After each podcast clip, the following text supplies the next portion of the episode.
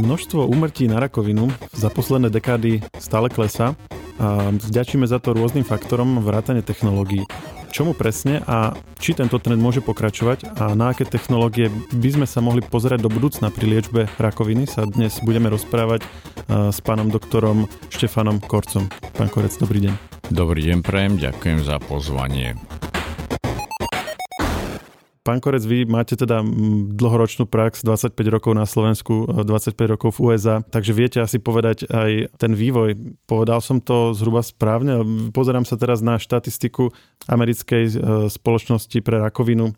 33% nižšia, nižšia umrtnosť v USA medzi vlastne dneškom a rokom 1991. V Európe tie čísla boli podobné. Registrujete to aj, aj vy z vašej praxe, že naozaj sa tu bavíme o nejakej výraznejšie zlepšujúcej sa, keď to tak nazvem, tendencii pri liečbe rakoviny?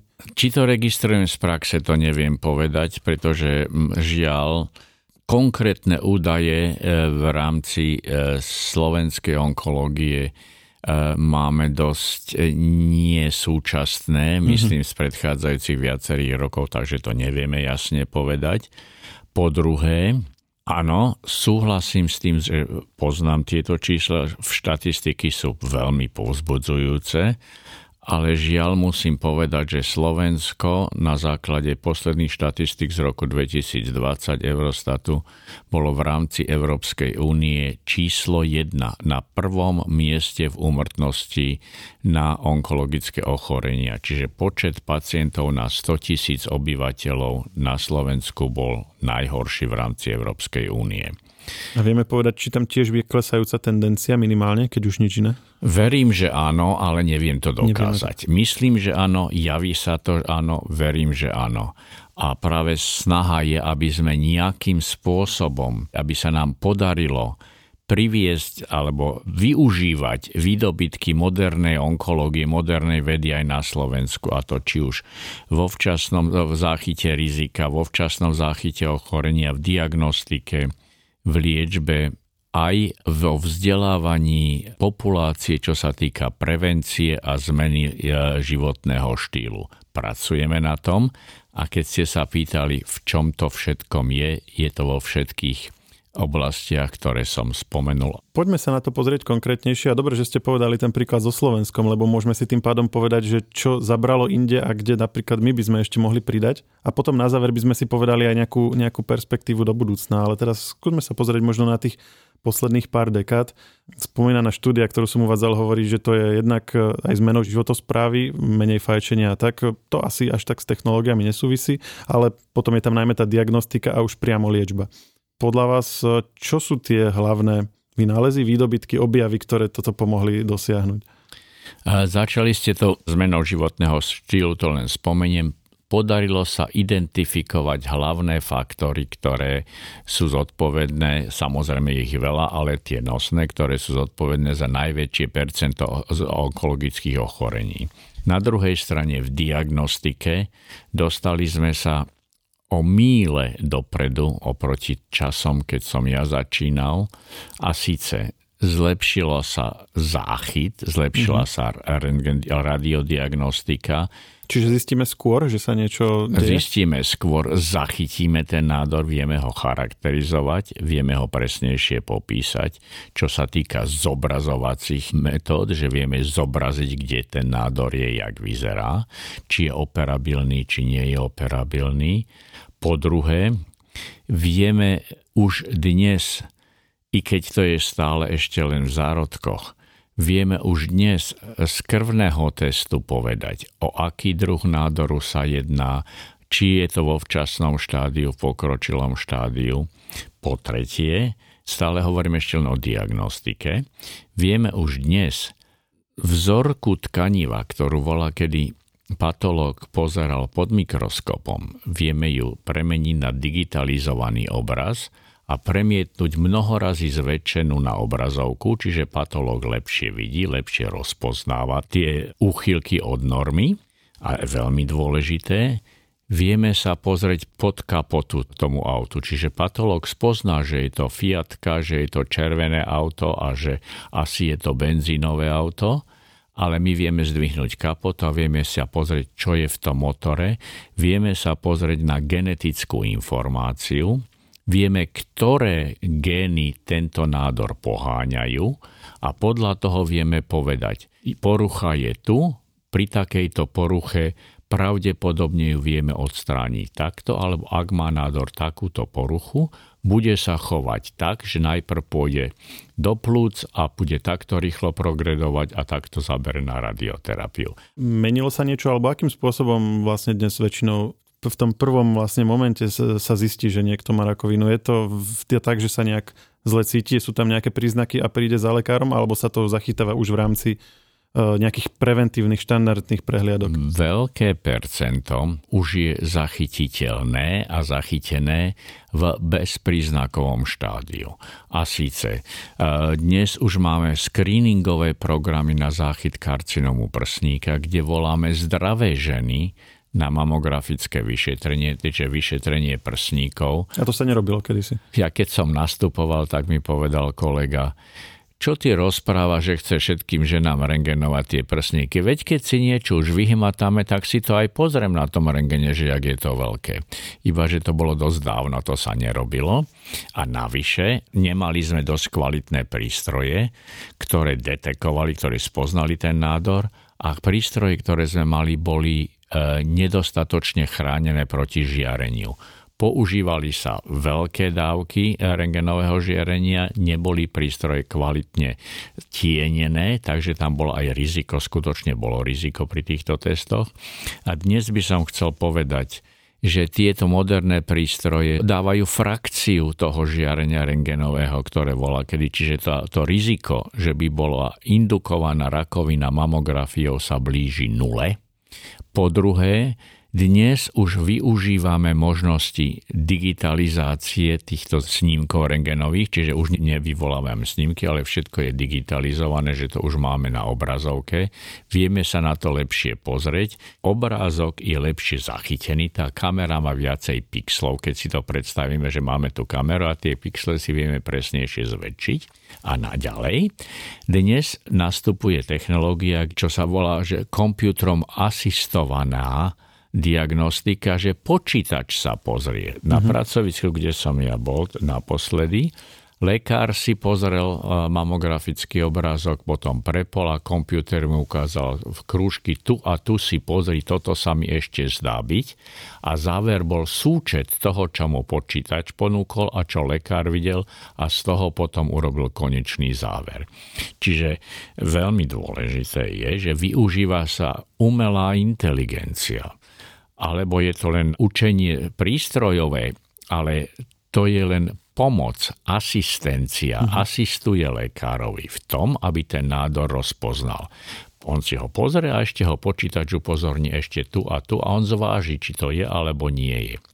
Ohromne dôležité je to, že takáto metodika sa využíva už napríklad aj pri čítanie CT vyšetrení magnetických rezonancií a veľmi dôležité je táto digitalizácia, asistované čítanie aj patologických nálezov, čiže keď sa zoberie kus tkaniva, dá sa na sklíčko, nie je veľmi lacný prístroj to zdigitalizuje tento nález a potom sa na to pozrie vyučený počítač, ktorý povie patológovi, pravdepodobne je to takýto alebo takýto druh nádoru.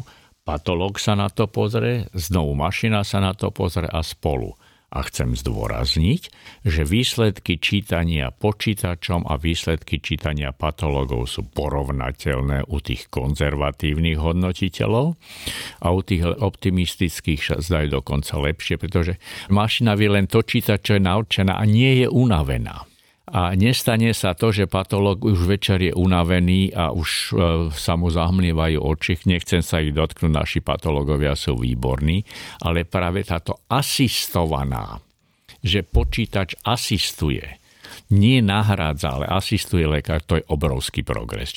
No a veľmi dôležité je nielen rozpoznávanie vonkajších znakov nádoru, veľmi dôležité je potom genomová analýza, ktorú som už spomínal, a síce dnes eh, vieme, že zhruba 500 génov je zahrnutých do procesu malignizácie alebo do zhubného zvahnutia tkaniva. A teraz tieto gény majú určitú súhru a podľa toho, či je jeden gen A, gen C a gen D zmenený, prichádza do úvahy takáto liečba alebo takáto liečba. Teraz sa bavíme o génoch daného človeka? Čiže Daný, daného jeho... človeka. Zobere sa nádor, pošle sa na genomovú analýzu, čiže z nádoru sa analýzuje jeho genetická informácia, ale oproti zdravému tkanivu už našli, že tento gen je takto zmenený, tento gen je takto zmenený. Čiže zoberú aj zdravé tkanivo a porovnajú Áno, to? oni vedia, že tento gen má mať takúto štruktúru, mm-hmm. takéto poradie data a dusikatých báz a takto je to zmenené. Vlastne sa analizuje genetická informácia tak. toho nádoru, ako keď niekto chce zistiť, ja neviem, svojich Hej. predkov alebo tak. tieto veci. Hej, iba, že táto je hĺbšia náročnejšia, finančne náročná a žiaľ, tým, že je to také finančne náročné, nie je to štandardne preplácané. Mm-hmm. A stojí to niekoľko tisíc dolárov alebo niekoľko tisíc eur.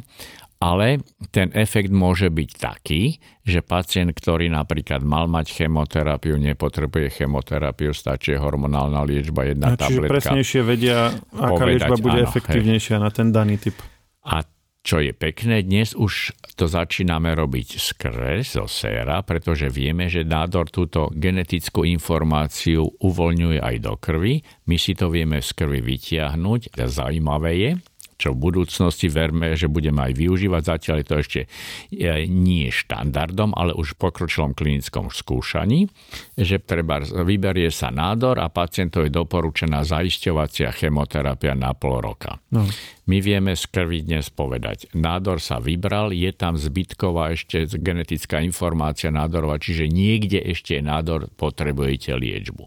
Nie, vo, vo vašom prípade už e, je to negatívne, v vašom prípade nepotrebujete zaisťovaciu liečbu. To je diagnostika, ale ešte sme nehovorili o tej liečbe. Vráťme sa ešte k tej téme toho, že prečo sa to zlepšilo. Vieme presnejšie namieriť liečbu, to je cielená, personalizovaná liečba. Čiže táto liečba už nie je taká, ako sme volá kedy povedali, tak vy by ste mali dostať chemoterapiu a s touto chemoterapiou máme šancu, že 35% pacientov alebo 50% pacientov zaberie a zlepší sa po tejto chemoterapii. Pri tejto cielenej liečbe už nehovoríme o percentách, ale hovoríme, tu je 100 pacientov a z týchto 106 majú tento gen zmenený a Fero, Jano a Jožo budú mať z toho benefit, ostatní nie. Alebo, keď už chceme, vieme, že v, aký je tento gen zmenený, zo 100 ľudí s takýchto genom zmeneným zaberie 8 z 10, 80 zo 100, že tamto percento je podstatne vyššie, lebo budeme cielené. My máme liek, pirulku, uh-huh. to je väčšinou už tabletková liečba, ktorú keď podáme, daný zmenený gen je zablokovaný, to je ten hnací mechanizmus, uh-huh. ako keby ste mali plynový pedál a niekto vám podloží pod neho tehlu.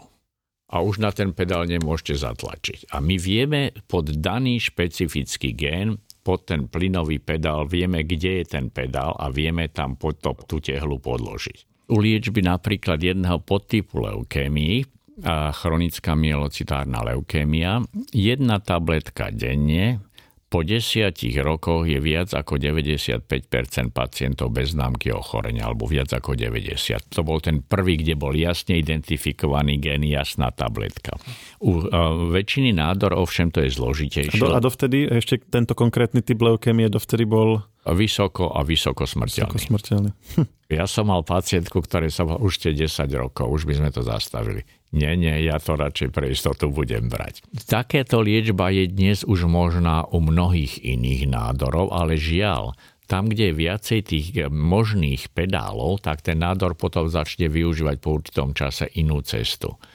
U plúcnych nádorov vieme, ak je tam tento gen, vieme túto pirulku podať. Ak sa vyvinie rezistencie na túto liečbu, je preto, lebo tento gen je spustený. Vieme druhý stupeň pirulky podať. Ak sú metastázy do mozgu, najlepšie funguje tento druh liečby, lebo to je zase ináč vyselektované. Ale stále sa bavíme o niečom, čo si na začiatku vyžaduje tú genetickú Áno, analýzu. My musíme vedieť genetický prierez a profil a povieme, tam je ten vysoký pík, toto treba zastaviť. A čiže toto je, povedali by ste, že tá kľúčová zmena v liečbe, aj, aj doteraz myslím rakoviny, alebo sú tam aj nejaké ďalšie? Jedna z nich, druhá zásadná zmena, čo je úžasná, že sme sa naučili, že v, za normálnych okolností, ak vznikne nádor v tele, náš imunitný systém ho dokáže zlikvidovať. Ale niekedy sa stane, že nádor teda, že ho spozná imunitný systém ako cudzí, to je spoznávací znak a zlikviduje ho. Ale nádor vystrčí iný spoznávací znak, ktorý povie, nie, ja som tvoj, mňa nemôže zlikvidovať, ako keby vytiahol falošný občianský preukaz, ja som občan tejto republiky. My sme sa naučili dnes, že tento znak falošnej identity sa dá zakryť, zablokovať, a tým pádom odbrzdíme, uvoľníme ručnú brzdu imunitnému systému. Že neriečíme priamo nádor, ale pomôžeme imunitnému systému. A pomôžeme imunitnému systému, ktorý zlikviduje nádor. A máme dnes pacientov, ktorí sú roky, roky v remisii, teda na, bez progresie nádoru, po takejto imunoterapii. Uh-huh. A mhm. ešte lepší ďalší prípad je teraz, ktorý je veľmi vysoko efektívny, je kombinácia imunoterapie s chemoterapiou, že vieme dnes identifikovať tie cudzie antigény alebo cudzie štruktúry na nádorovej bunke, ktoré nemá normálna bunka, vieme proti tomu vyrobiť špecifické protilátky, ktoré idú presne po tejto štruktúre a na túto protilátku navajažeme drobnú chemoterapiu, ktorá donesie tam tú látku priamo, tú toxickú látku a priamo dodá do nádoru bez toho, mm-hmm. že by to poškodilo zdravý organizmus. A to sa bežne používa. A to dnes. už beží tiež a dokonca niektoré lieky už aj u nás sú tak, tohto typu dostupné. Ja som e, na začiatku teda hovoril tú štatistiku, že oproti rokom 91 a dneškom, že o 33% sa znížila úzmrtnosť a to, ale ono to aj asi z takého bežného dojmu, ja som teda není až taký starý, ale že pamätám sa, keď som bol malý a v rodine, alebo takto niekto vravel, že rakovina, tak už sa proste riešilo, že tak mm, že asi tam bude aj nejaká smrť a tak a čo toto. A dnes už to je také, že ťažké obdobie života sa to tak všeobecne berie. Je možné, že sa dožijeme toho, že to už nebude ani to, že to bude taká, že nepríjemná skúsenosť a mm, neprebehne mi život pred očami, keď mi to doktor oznámi? Alebo inými slovami, ak sa znížila umrtnosť o 30% za posledných 30 rokov, zníži sa o ďalších 30 za ďalších 30 rokov? Verím, že áno, že sa zníži za ďalších 30 rokov o viac ako 30%, ale žiaľ, e, bolo by to príliš optimistické povedať si a myslieť si, že jedného dňa nájdeme pirulku ako penicilín proti streptokokovej angíne, pretože rakovina je skupina ochorení spôsobená rôznymi faktormi, i keď dnes už sa pokúšajú um, veci v mnohých krajinách nájsť e, všeobecný liek proti metastázam, proti uh, rastu nádorov, ale nemyslím si, že s touto zázračnou gulkou prídeme tak skoro a že bude to vždy vždy ochorenie, ktoré je uh, síce liečiteľné, verím, že bude vo väčšom percentne vyliečiteľné, ale nebude to také jednoduché, bohužiaľ. Že jedna pirulka a hotovo. Áno, v niektorých prípadoch určite, ale vo všeobecnosti neviem si predstaviť, že by to bola jedna a tá istá pirulka pre všetko. Pretože znovu zdôrazňujem, že onkológia a rakovina je súbor ochorení, nie jedno ochorenie. Ale je to tak zaužívané, že je toto jedno. Možno, preto si ľudia predstavujú, že bude nejaká jedna tabletka, ale ono v podstate je to jedno, čo človeka vylieči, či to je jedna tabletka, alebo ich je viacero, ale hlavne, že sa to podarí. Spomínali ste teda tú genetickú uh, analýzu teda a, a na to vlastne špeciálne cieľenú liečbu. Toto je podľa vás to, čo by nás k tomu cieľu mohlo čo najviac Jeden približiť. z nich. A isté, že prídu ďalšie iné e, metódy, to je jedna z tých ciest, lebo sme sa naučili aj iné, že síce máme svoju genetickú informáciu v jadre, ale tá genetická informácia v jadre je stále ešte podriadená iným regulačným mechanizmom v rámci bunky, ktoré z týchto genov sú a nie sú aktivované. Ale budú ešte určite iné cestičky, ktorými budeme musieť pokračovať. Spomínali ste použitie umelej inteligencie pri analýze tých snímkov. Vidíte napríklad v prípade umelej inteligencie nejakú jej väčšiu úlohu do budúcna? Určite tam je jedno z kľúčových, jedno z kľúčových miest a použití umelej inteligencie, že sa zadá. Tento nádor má takéto, takéto charakteristiky, tento uh, gen je zodpovedný za tvorbu takého, takéhoto proteínu. Vypracuj nám možnosti, ktoré sú aké najlepšie štruktúry, ktoré by tento proteín zablokovali.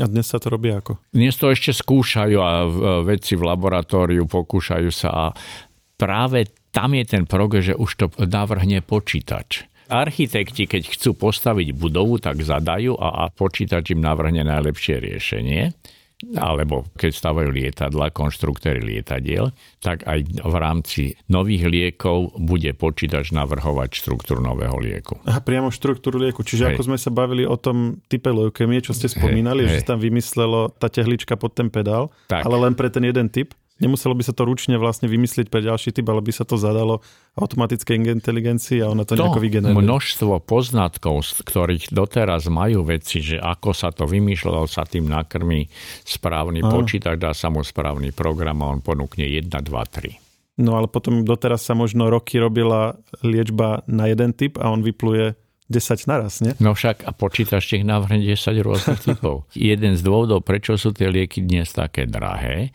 že volá, kedy sa urobil, urobil liek a povedal, tu je 100 pacientov s rakovinou prsníka a tí ho budú používať. A my vieme, tu je 100 pacientiek s rakovinou prsníka a z tých 100 pacientiek tieto tri ho budú používať. Aha, že tých pacientov bolo málo. Preto ten liek musí byť drahší. Aby zaplatil vývoj toho tak, jedného lieku, ktorý áno, vlastne bude potrebovať hej. len tých pár ľudí, ale pre tých bude efektívny nich bude efektívny, ale u karcinomu plúc máme vysoko efektívne lieky, ktoré fungujú pre zhruba 1% pacientov s karcinomom plúc. Ale keď ho tam majú tento daný gen, ten, tak tam je vysoká efektivita. Takže tam je vlastne potenciál, že bude viac tých liekov na viac typov ano. a ešte budú aj lacnejšie k tomu. Áno. A, ro- a robí sa s tým už niečo? Lebo to robí znie, určite, to je na tom, spolahnite sa, že na tom určite robia. Že v akom štádiu to je dnes, alebo že kedy môžeme vidieť, že by sa toto... Do, do toho vás nepustia tieto firmy, ktoré to robia. Každý hovorí, že to už má a jak to rozbieha, ale nikto vám nepovie detail, kde, kde už sú. Dnes už sa na tom pracuje určite. To je jedno z veľkých využití. Jednak pri diagnostike a jednak pri identifikácii pacienta a potom pri tvorbe lieku. Toto je pacient s touto charakteristikou, takýto liek potrebujeme. A my sme teraz, v, to, v tomto konkrétnom dieli sme sa nebavili o hoaxoch, ale teraz nejaký dezinformátor príde a povie, že ale veď, tie farmafirmy to nevyrobia, alebo potom prečo by predávali lacnejšie lieky, keď môžu mať tie drahé? Oni celkom tak lacné nebudú, pretože znovu aj ten liek vyrobiť a keď vieme, že to bude pre 1% pacientov a nie pre 80, tak tam si musia k tomu nastaviť patričnú cenu. Ale určite verím, že to bude lacnejšie. Ale hovoríte, že viaceré z tých firiem na tom robia tak asi aj konkurenčne, že musia, musia vlastne robiť na tom, lebo tá druhá by ich potom Isté. A to ja som to výrazne zjednotušil, že príde e, človek do e, laboratória, povie počítač výrob a ide preč. Tam tie programy sú zložité a ten počítač sa musí naučiť, čo to má robiť. Tá umelá inteligencia není taká, že sa narodí. Tá sa musí naučiť správne naprogramovať, ale áno, robí sa na tom. No znie to výborne, dúfam, že budeme tieto výsledky môcť sledovať. Čím skôr teda, ale hlavne, aby sme sa toho dožili. Verím, že nie len sledovať, ale že to budeme môcť aj využívať a práve pracujeme na niečom, čo by mohlo aj našim pacientom sprístupniť tie najmodernejšie lieky a to je niečo, čo by mala byť e, digitalizovaná cesta onkologického pacienta od prvého príznaku až po genomov analýzou cielenú liečbu, ale volá sa to onkoassist. Tým sme vlastne prepojili na to, čo sme vraveli na začiatku, že síce ten pokles úmrtí na rakovinu je teda značný, ale na Slovensku stále sme v rámci povedzme Európskej únie na chvoste a teda vy, vy hovoríte, že ako by sa to dalo zlepšiť u nás. A teda to, čo ponúkate, je vlastne nejaký ani, ani nie, že iná liečba, ale iný vlastne ten byrokratický... Zlepšený manažment, manažment. Z, mhm. zjednodušený a s maximálnym využitím digitalizácia, umelej inteligencie a najnovších poznatkov v rámci genomovej analýzy a cielenej liečby na základe genomovej analýzy. Čiže manažment to myslíme ten proces, odkedy sa identifikuje e, nádor? Od prvých príznakov po zahájenie liečby to žiaľ u nás trvá 160 až 180 dní v priemere. Zatiaľ sa stane to, že pacient, ktorý príde na začiatku v štádiu, keď je ešte operovateľný, kým príde k rozhodovaniu veľa razy, už tá možnosť tu nie je. A my to chceme skrátiť na jednu tretinu tým, že zlepšíme celý ten proces ktorým pacient prechádza, lebo vieme, že peniazy u nás na to niet a nebude extrémne veľa, čiže aspoň skúsme vylepšiť ten systém, keď nevieme to len nakrmiť peniazmi. Pričom mnohí hovoria, že zdravotníctvo je čierna diera alebo deravý kýbel, ktorým peniazy odtekajú a my tie diery chceme zapchať. Hovoríte, my to chceme zapchať, to znamená, vy pracujete na konkrétnom e, systéme, ktorý by toto mal e, skracovať a skracovať, vyhnúť sa duplicitám vyšetrení, zdostupniť vyšetrenia a sprístupniť modernú liečbu. A ten potom chcete ponúknuť štátu, alebo aký je ten model? To pracujeme spolu s ministerstvom zdravotníctva. To chcem zdôrazniť, ak sa to podarí, že momentálne je na ministerstve veľmi lucidný tím, na ministerstve zdravotníctva. Dúfam, že pani prezidentka to nevymení do septembra, kým budú voľby. Že títo ľudia chápu, ktorým smerom to ide v onkológii a minister sám, pán minister Lengvársky sám, prebral patronát nad týmto projektom, čo je veľká vec podľa mňa.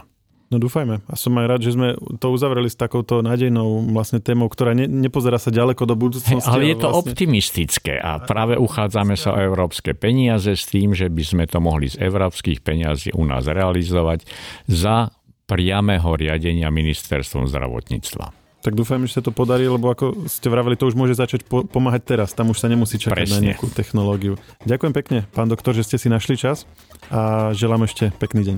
Ďakujem pekne za pozvanie ešte raz a verme, že môj optimizmus nebol prehnaný.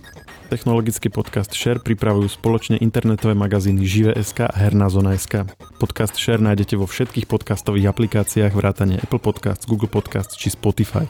Nové časti sa objavujú tiež v podcastovom kanáli aktuality.sk.